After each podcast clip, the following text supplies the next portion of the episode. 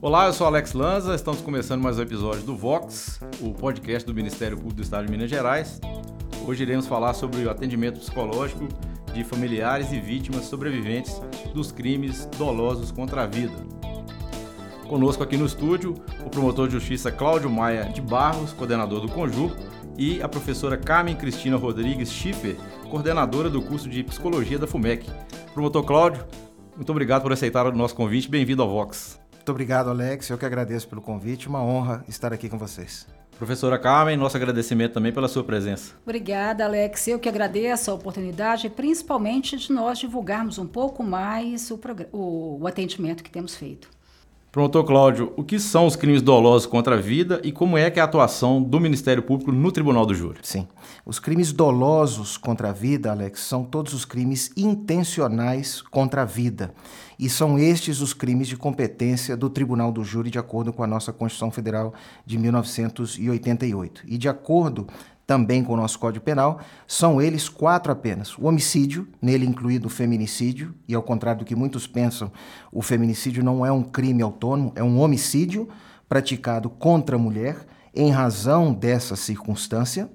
Também neles estão incluídos o crime de aborto, o crime de induzimento ao suicídio e o infanticídio, aquele crime contra a vida praticado pela mulher contra o próprio filho em razão do estado puerperal. Apenas estes crimes são de competência do tribunal do júri, que também poderá julgar os crimes chamados conexos, aqueles que, para além dos crimes dolosos, ou seja, intencionais contra a vida, são praticados no contexto dos crimes contra a vida. Exemplo, a ocultação de cadáver, por exemplo, um crime de tráfico de drogas ou associação ao tráfico, que são praticados no contexto dos crimes contra a vida. Todos esses são de competência do Tribunal do Júri, ou do Tribunal Popular do Júri, que são crimes julgados por um conselho de sentença composto por sete pessoas do povo que ali estão para decidir não só sobre a autoria, a materialidade, mas para dizer em que circunstâncias esse crime foi praticado, se é qualificado, portanto, se é mais grave ou não, e cabe ao juiz de direito, este sim togado, aplicar a pena dentre o mínimo e o máximo previsto na lei. Onde é que o MP avaliou que seria importante fazer esse tipo de acolhimento e como é que se estabeleceu essa parceria com a FUMEC? É importante essa pergunta, Alex, mas antes, só a propósito ainda da primeira indagação: como é a atuação do Ministério Público Sim. nos crimes dolosos contra a vida? E também para deixar muito claro para aquele, aqueles que nos ouvem nesse programa importante: a atuação do Ministério Público não é de um órgão acusador exclusivamente. Aliás, é importante deixar isso registrado, porque o Ministério Público atua sempre como representante da sociedade, como representante ou defensor da vítima e seus familiares. Isso vem ao ensejo da sua segunda pergunta. Por quê? Muitos pensam que o Ministério Público, porque é titular da ação penal, artigo 129 da Constituição Federal, é, deve necessariamente fazer este papel de, abre aspas, acusador. E não é assim. O mesmo promotor de justiça que acusa é o mesmo que, lá no plenário do júri, não só poderá, como deverá, se não houver provas ou se dúvida houver, pedir absolvição daquele mesmo réu contra quem ele propôs a ação penal. De modo que este é o papel do Ministério Público e é assim que ele atua e ele deve atuar, apegado à sua consciência, apegado à prova do processo. Esta é a diferença entre a atuação do Ministério Público e a defesa. O Ministério Público atua não por conveniência, ele atua por convicção. Daí, Alex, sobre a sua segunda pergunta, quando surgiu esta necessidade ou esta percepção de atuar é, no, na defesa dos interesses das vítimas sobreviventes e de seus familiares. Pessoalmente falando, como membro do Ministério Público desde 1997, pelas diversas comarcas é, pelas quais eu passei é, e durante 11 anos atuei no interior, eu conversava com a professora Carmen quando a procurei enquanto coordenadora do curso de psicologia e eu disse que diariamente eu era procurado por familiares quando não pelas vítimas sobreviventes, que traziam à nossa sala, no, no fórum, as suas angústias, as suas agruras, sobre eh, o sofrimento em razão eh, daquilo que passavam enquanto vítimas ou enquanto vítimas indiretas na condição de familiares. Nós, promotores de justiça, eh, enquanto operadores do direito, temos uma limitação para receber e tratar destas pessoas por melhor ou maior que seja a nossa boa vontade em acolhê-los neste particular aspecto, não temos essa formação. Podemos acolhê-los, abraçá-los para tentar ajudar da melhor forma possível, mas a nossa formação não é da área da psicologia. E eu percebi que havia essa necessidade de dar a eles um algo a mais, este tratamento, porque este sofrimento se estende no tempo. Daí porque, quando eu assumi o honroso convite que o nosso procurador-geral, Dr. Jarbas Soares Júnior, é, me fez, e eu não podia negar, é, da coordenadoria do júri, eu achei que era necessário criar um programa de atendimento profissional através de pe pessoas capacitadas da área da psicologia e foi por isso que eu procurei a FUMEC, através da, da coordenação da psicologia, que prontamente acolheu e entendeu essa necessidade. E aí nós criamos esse projeto que tem funcionado muito bem. Uma pergunta agora para a professora Carmen. Além do atendimento psicológico, o acordo que foi costurado a partir de 2021 e 2022, né, ele foi oficializado. Esse acordo ele prevê outros tipos de serviço? Sim, eu gostaria de ressaltar, Alex, que o grande diferencial do programa é atender junto com os promotores no próprio local onde as vítimas comparecem para agendar audiência e também para receber as informações sobre o processo. Então, nisso, nós tivemos um salto muito grande que a pessoa vai para uma situação jurídica e ela é atendida. Então, lá nesse primeiro momento, nós damos um acolhimento a essa pessoa, agendamos para que ela volte mais vezes, para que haja possibilidade dela se reestruturar emocionalmente ou mesmo ter esse primeiro acolhimento que dê possibilidade dela dar continuidade, pelo menos, à, à sua organização prática de vida. Nós temos a possibilidade de ter o acolhimento para a pessoa que vai uma vez só. Nós temos a possibilidade do, da psicoterapia breve, que é realizada durante aí os três meses que o estagiário fica.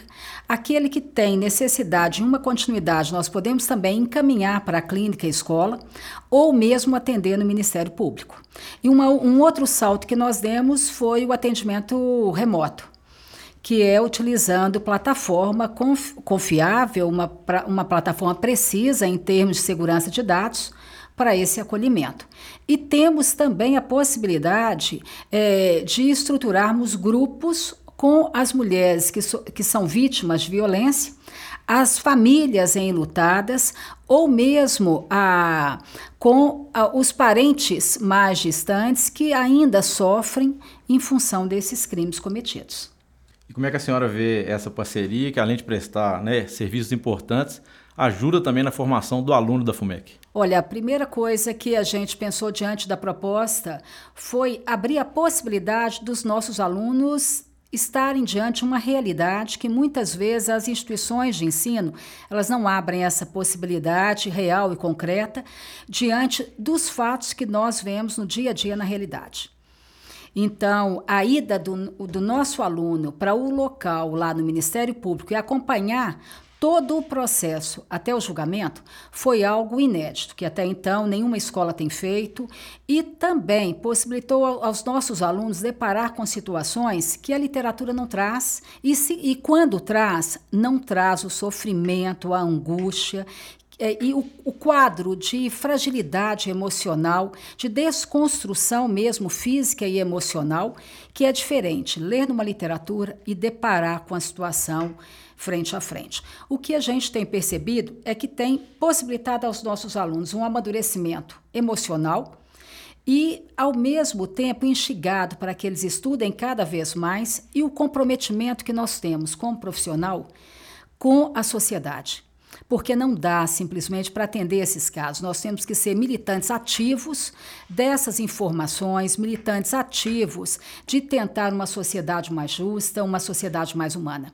E quando você depara com essas situações, você vê claramente como que é a vida da nossa sociedade. Então, eu considero um, uma preparação emocional uma preparação teórica, que uns estigas, e uma preparação prática no dia a dia.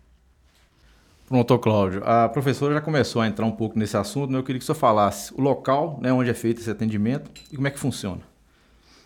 É, sobre o local, é, eu tenho a satisfação de dizer que recentemente, Alex, é, nós conseguimos, após é, uma luta por parte da coordenadoria do júri, é, uma insistência e o acolhimento do nosso procurador-geral, um espaço próprio. Inicialmente, como é do conhecimento da professora Carmen, que também é, é, lutou conosco nesse aspecto, é, nós funcionávamos é, provisoriamente na sede da promotoria, é, mas agora nós temos um espaço próprio destinado a esse atendimento, que é na rua Ouro Preto, número 703, no quinto andar, uma sala própria e destinada exclusivamente para esse atendimento. E por que, que eu digo da importância disso, Alex? Que é de suma relevância porque nesse local são atendidas pessoas das mais diversas é, é, categorias e espécies. É, famílias ali comparecem, como disse a professora Carmen, extremamente fragilizadas. Afinal de contas, não é preciso muito esforço dizer que nós estamos tratando com pessoas que perderam eh, seus entes queridos, uma mãe que perdeu o seu filho, um filho que perdeu a sua mãe, o seu pai, um irmão e assim por diante. É, não raras vezes ali também comparecem mães é, que, é, acompanhadas de seus filhos, muitas vezes menores. Então é preciso ter um espaço adequado para que essas pessoas possam ser atendidas. Pessoas que, para além de fragilizadas em razão da condição de vítimas ou familiares de ofendidos, são também testemunhas de um crime são concomitantemente testemunhas do crime praticado contra os seus familiares. E, para além disso, Alex, são pessoas que estão correndo risco de vida em razão do que aconteceu, e são pessoas que diariamente estão sendo exigidas para não prestar um novo depoimento ou, em razão do depoimento que já prestaram, é, estão sendo exigidas que deixem o local em que residam em razão das ameaças que provêm dos seus algozes.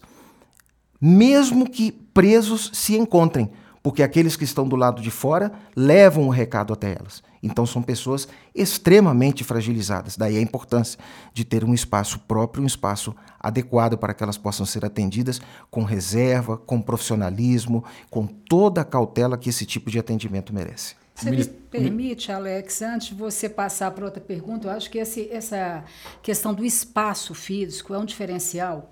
E o Dr. Cláudio lutou muito para que esse espaço fosse concretizado, principalmente porque as pessoas chegam muito fragilizadas. O local tem que ser um local acolhedor, que não a intimide, que deixe essa pessoa à vontade para que ela expresse.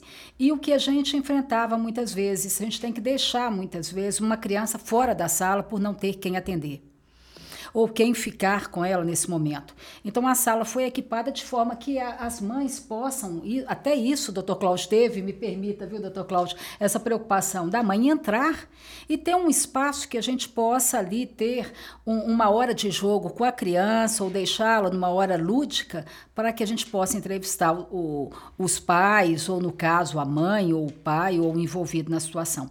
Isso facilitou muito o trabalho e, ao mesmo tempo, nos permitiu ter uma qualidade melhor de prestação de serviço. E já é possível a gente ter um levantamento de quantas pessoas já foram atendidas? Temos sim. É, hoje nós chegamos a aproximadamente 150 pessoas, no caso famílias atendidas.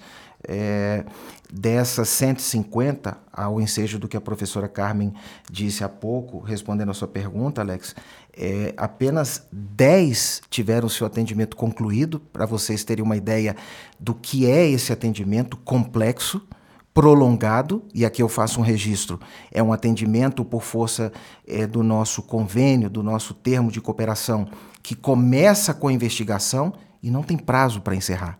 Por que, que não tem prazo? Porque, como eu costumo dizer, reitero agora, e a doutora Carmen encampou essa ideia é, de uma forma é, muito especial, já na primeira conversa que nós tivemos.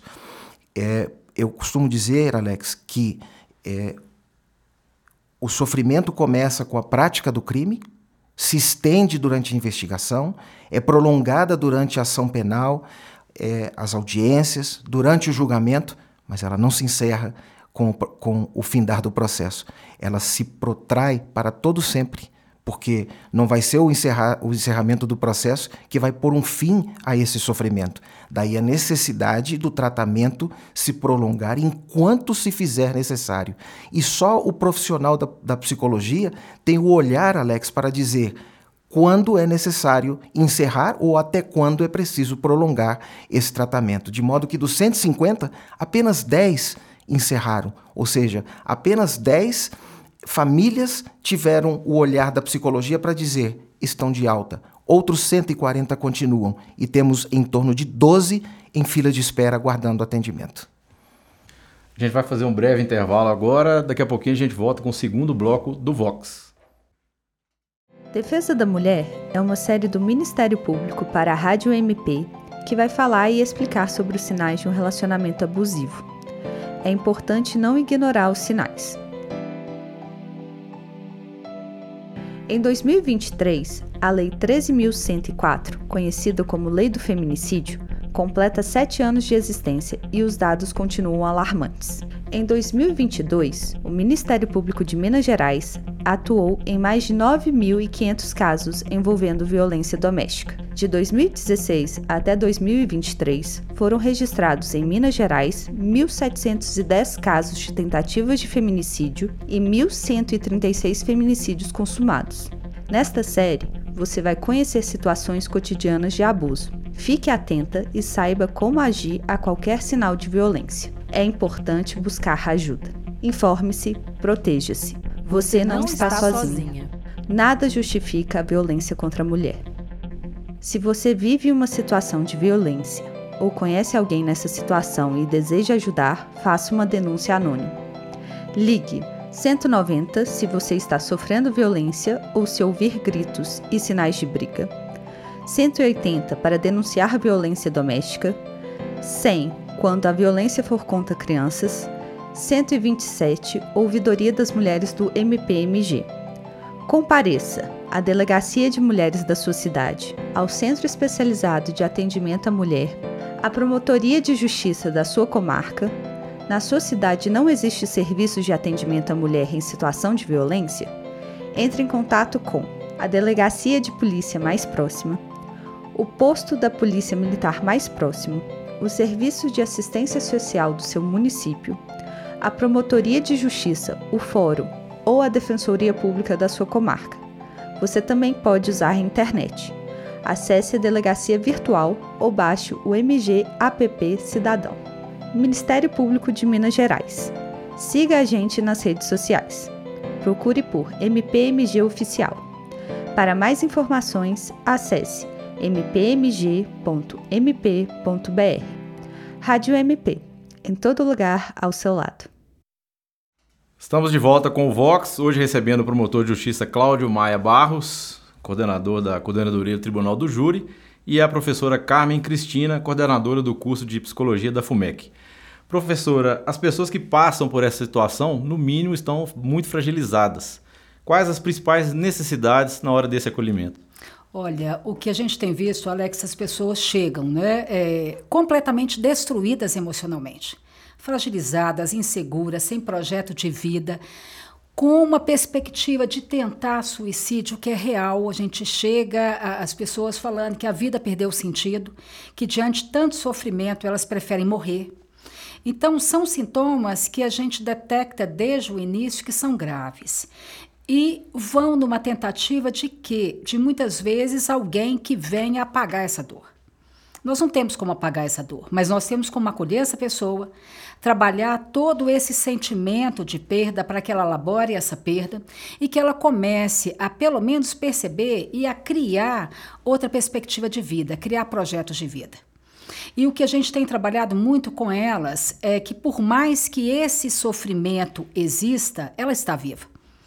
Então, o que, que ela pode fazer para dar conta de reconstruir a sua vida e reconstruir a sua vida familiar? Porque muitas vezes o que a gente depara é perder um filho, mas tem outros filhos que precisam também dessa mãe ou desse pai.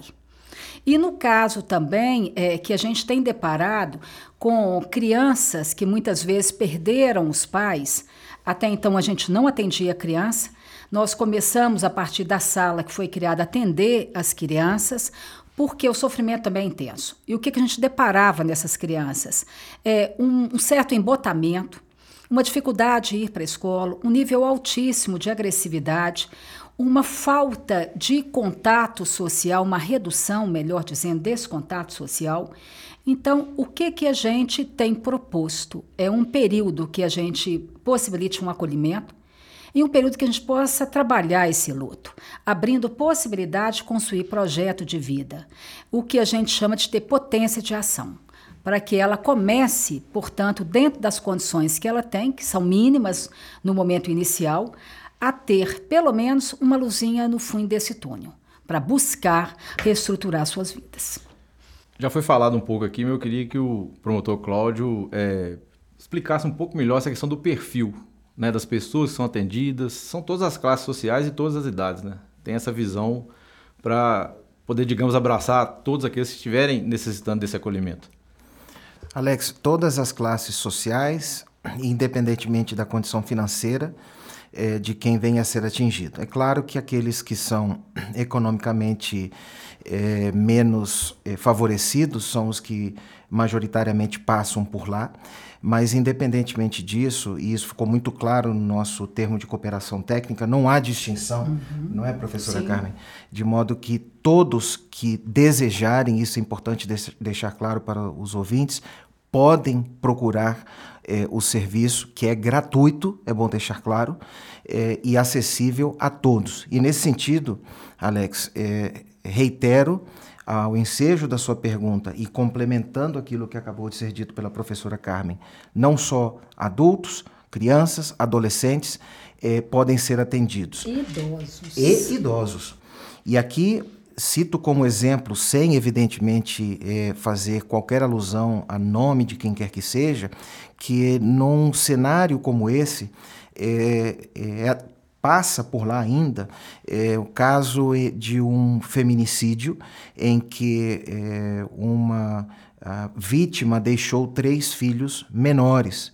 Está sendo atendido é, pelo serviço, ou estão sendo atendidos pelo serviço, não só a irmã, como os três filhos menores que foram atendidos. É o que a Resolução 243 é, do Conselho Nacional do Ministério Público, que institui uma política pública no âmbito do Ministério Público de atendimento e proteção às vítimas, chama das vítimas indiretas, porque no seu artigo 3 considera vítimas da forma mais ampla, não só as diretas, aquelas que são diretamente atingidas pela prática do crime, no caso do homicídio que nós estamos falando, ou da tentativa de homicídio, como as vítimas indiretas, que são estas, aquelas que, de alguma maneira, que não diretamente, são afetadas.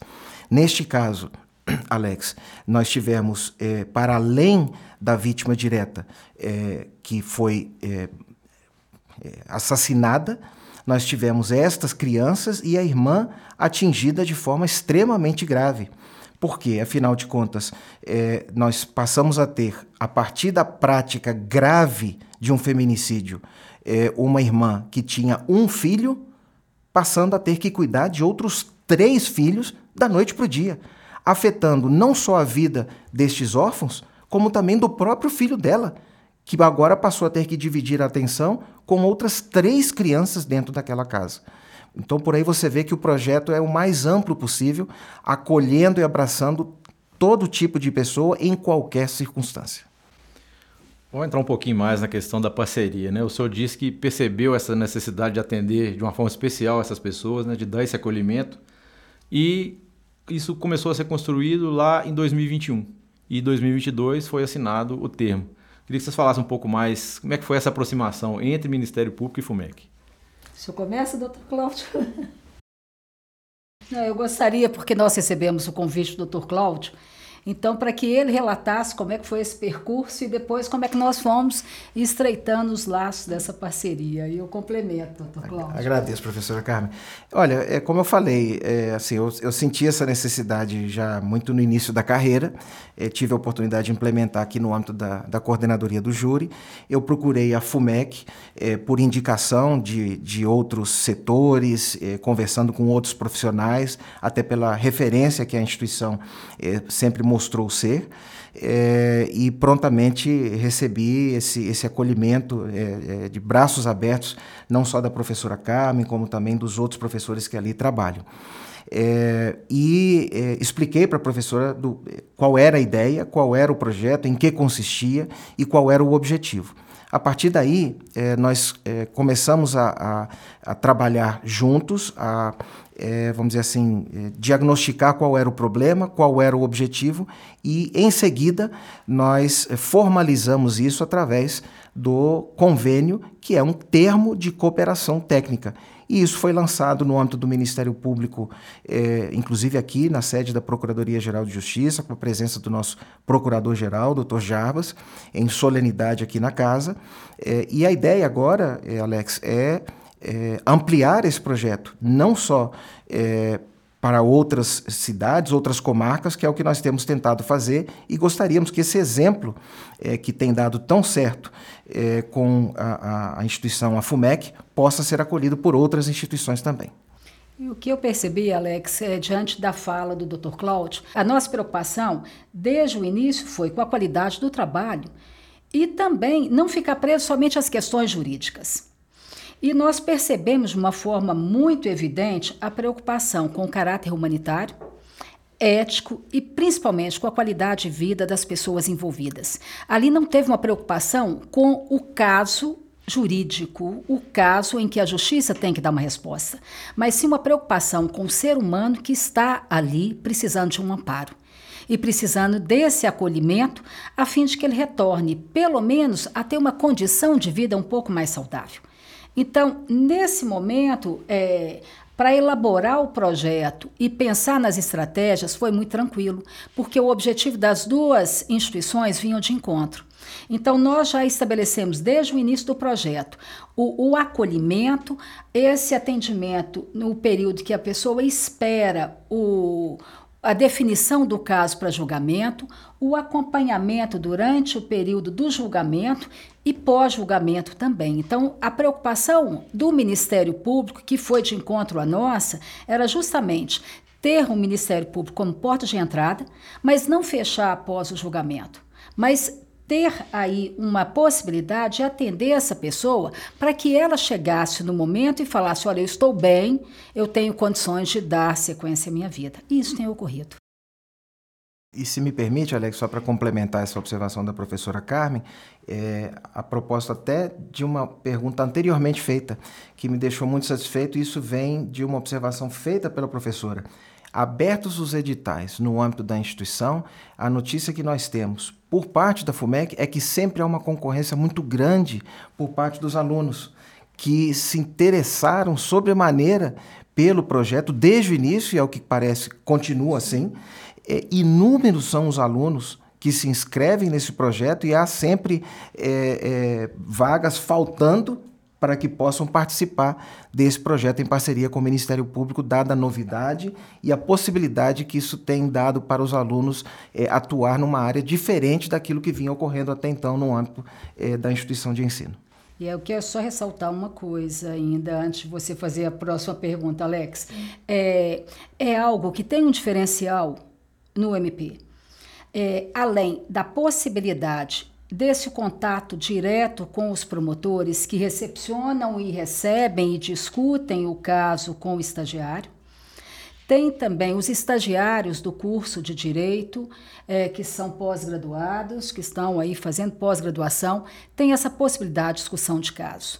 E esse contato direto de uma forma onde eles possam discutir e entender melhor a condução de todo o processo na área jurídica, e, ao mesmo tempo, contribuir com a, os questionamentos psicológicos. Então, isso tem sido um diferencial. A forma como os promotores estão atuando junto com os estagiários, porque até então todo o trabalho que a gente vê na área jurídica, o estagiário que não é da área, ele acaba não tendo a possibilidade de conversar com o profissional de uma outra área. Então, a gente tem considerado essa parceria não só em termos de uma atuação junto ao público, mas uma atuação direta junto aos promotores. E até todos os laudos que nós temos encaminhados são considerados e eles têm relevância no processo. Diante dos números que o promotor né, revelou aqui para a gente, 150 famílias atendidas, 10 já tiveram acolhimento finalizado e 12 estão em fila de espera. Desses atendimentos, esses acolhimentos, acolhimentos finalizados, o que, que a senhora observa? Como é que mudou muito o comportamento das pessoas? Como é que foi essa? Qual a percepção que a senhora tem? Olha, Alex, e o Dr. Cláudio pode confirmar isso, mudem muito. Uma pessoa que chega sem perspectiva nenhuma de vida e pensando até em, em tentativa de autoextermínio, quando você finaliza o processo com ela e vê ela construindo o projeto de vida, restabelecendo sua vida afetiva, já com um nível de maturidade muito maior para não repetir muitas vezes escolhas que foram até inadequadas de um passado, é muito gratificante. Ou até mesmo mães dando conta de perceber que elas têm outros filhos e que elas precisam cuidar delas e cuidar dos outros filhos e que têm um marido também, retomando a, a condição de vida e sabendo que teve uma perda, mas que essa perda é algo do seu percurso, mas que ela tem que dar conta também de ter ainda felicidade, ter prazer e se reconstruir. Casos que a gente depara com crianças que até então estão é, nas projeções que eles fazem no momento do atendimento, que você não vê ali nenhuma forma de expressão mais de vida, retomar com desenhos que você vê o quanto amenizou esse sofrimento. Então, para nós também, como profissional, é lógico que a gente quer ver a melhor dos nossos pacientes, a gente quer que eles sejam felizes e reestruturem sua vida é muito significativo. E nós estamos com esses outros que a gente espera, sim, esses 150, que a gente consiga, pelo menos, se não reduzir esse sofrimento, para que eles criem projetos de vida, que a gente dê conta, pelo menos, de minimizar essa dor. Pronto, Cláudio? Alex, essa pergunta é muito importante é, e eu gostaria de começar respondendo fazendo uma observação do que eu tenho visto ao longo dos últimos anos como promotor no Tribunal do Júri. É, há muito eu observo, infelizmente, uma inversão de valores na nossa sociedade. Há muito se percebe que, praticada é, a infração penal, por mais grave que ela seja, é, os olhares se voltam para o crime e o criminoso. Não raro, se observa, se verifica até uma certa romantização do crime. Eu não sei porquê, mas isso tem ocorrido. Passou da hora de se voltarem os holofotes, as atenções, também para a vítima e seus familiares. Esse é um dos objetivos do programa. Há pouco eh, eu fiz um júri em que o homicida, eu digo homicida porque é, quem faz uma reportagem é repórter, quem trabalha com psicologia é psicólogo, quem leciona é professor, quem mata é homicida. É, o homicida é, desferiu tantos golpes de faca em sua vítima que o, o perito não logrou sequer contar quantos eram, quantas eram as perfurações se limitou o laudo a dizer que eram múltiplas perfurações é, de golpes de faca ou de arma branca. E ele escolheu simbolicamente é, o lixão para abandonar a mãe de seus próprios filhos. É, este é o cenário que nós estamos vivendo. É preciso que se dê atenção também aos filhos desta vítima que ali for abandonada, aos familiares desta vítima que passa a conviver a partir de então com esta dor que a professora Carmen acabou de falar, que é eterna. E ao ensejo da sua pergunta, portanto, Alex, fazendo este contexto, eu após alguns meses trabalhando com esse projeto e após algumas reuniões de trabalho, professora Carmen, eu tive a alegria de, em um caso especificamente, ouvindo uma senhora e uma é, acompanhante dela, que obviamente eu não vou citar nome, é, ouvir diretamente na mesa de trabalho, salvo engano a professora Carmen estava presente, dessa senhora ouvir que após meses de contato e de atendimento gratuito pelo serviço de psicologia, objeto do convênio da FUMEC com o Ministério Público, essa senhora, mãe de uma filha assassinada, estava finalmente conseguindo sair de casa para ir ao supermercado. Um comportamento, um gesto, Alex, que por certo você faz diariamente sem sequer perceber mas que ela não conseguia fazer e ela não conseguia, mal, mal, ela conseguia sair do seu quarto até a sala. E ela estava retomando este ato de uma um ato do dia a dia da vida, mas que há meses ela não conseguia fazer, graças ao trabalho e ao olhar da psicologia, que nós gostaríamos que outras tantas pudessem retomar com esse olhar que é preciso voltar para as vítimas e os seus familiares. Muito bem, chegamos ao final de mais um episódio do Vox. Esse foi o episódio número 26. Gostaria de agradecer aqui a professora Carmen Cristina, que é coordenadora do curso de Psicologia da FUMEC, pelos esclarecimentos. Muito obrigado e a gente espera revê-la aqui no Vox em breve. Obrigada, Alex, da possibilidade de estar aqui. Obrigada, doutor Cláudio, de estar aqui comigo também. Eu agradeço a oportunidade, principalmente, de divulgar o trabalho e abrir a possibilidade de mais pessoas que necessitem buscarem um atendimento. Principalmente porque nós temos deparado com uma sociedade com um índice de violência cada dia maior. E as pessoas não sabem e não têm, muitas vezes, onde buscar. Então, é uma oportunidade que elas estão tendo e, ao mesmo tempo, de um serviço de qualidade e onde elas vão ser muito bem atendidas. Então, eu que te agradeço a oportunidade, Alex. Obrigado também ao promotor Cláudio Maia, que esteve conosco, né, prestando esses importantes esclarecimentos a respeito desse atendimento que é feito lá no Tribunal do Júri.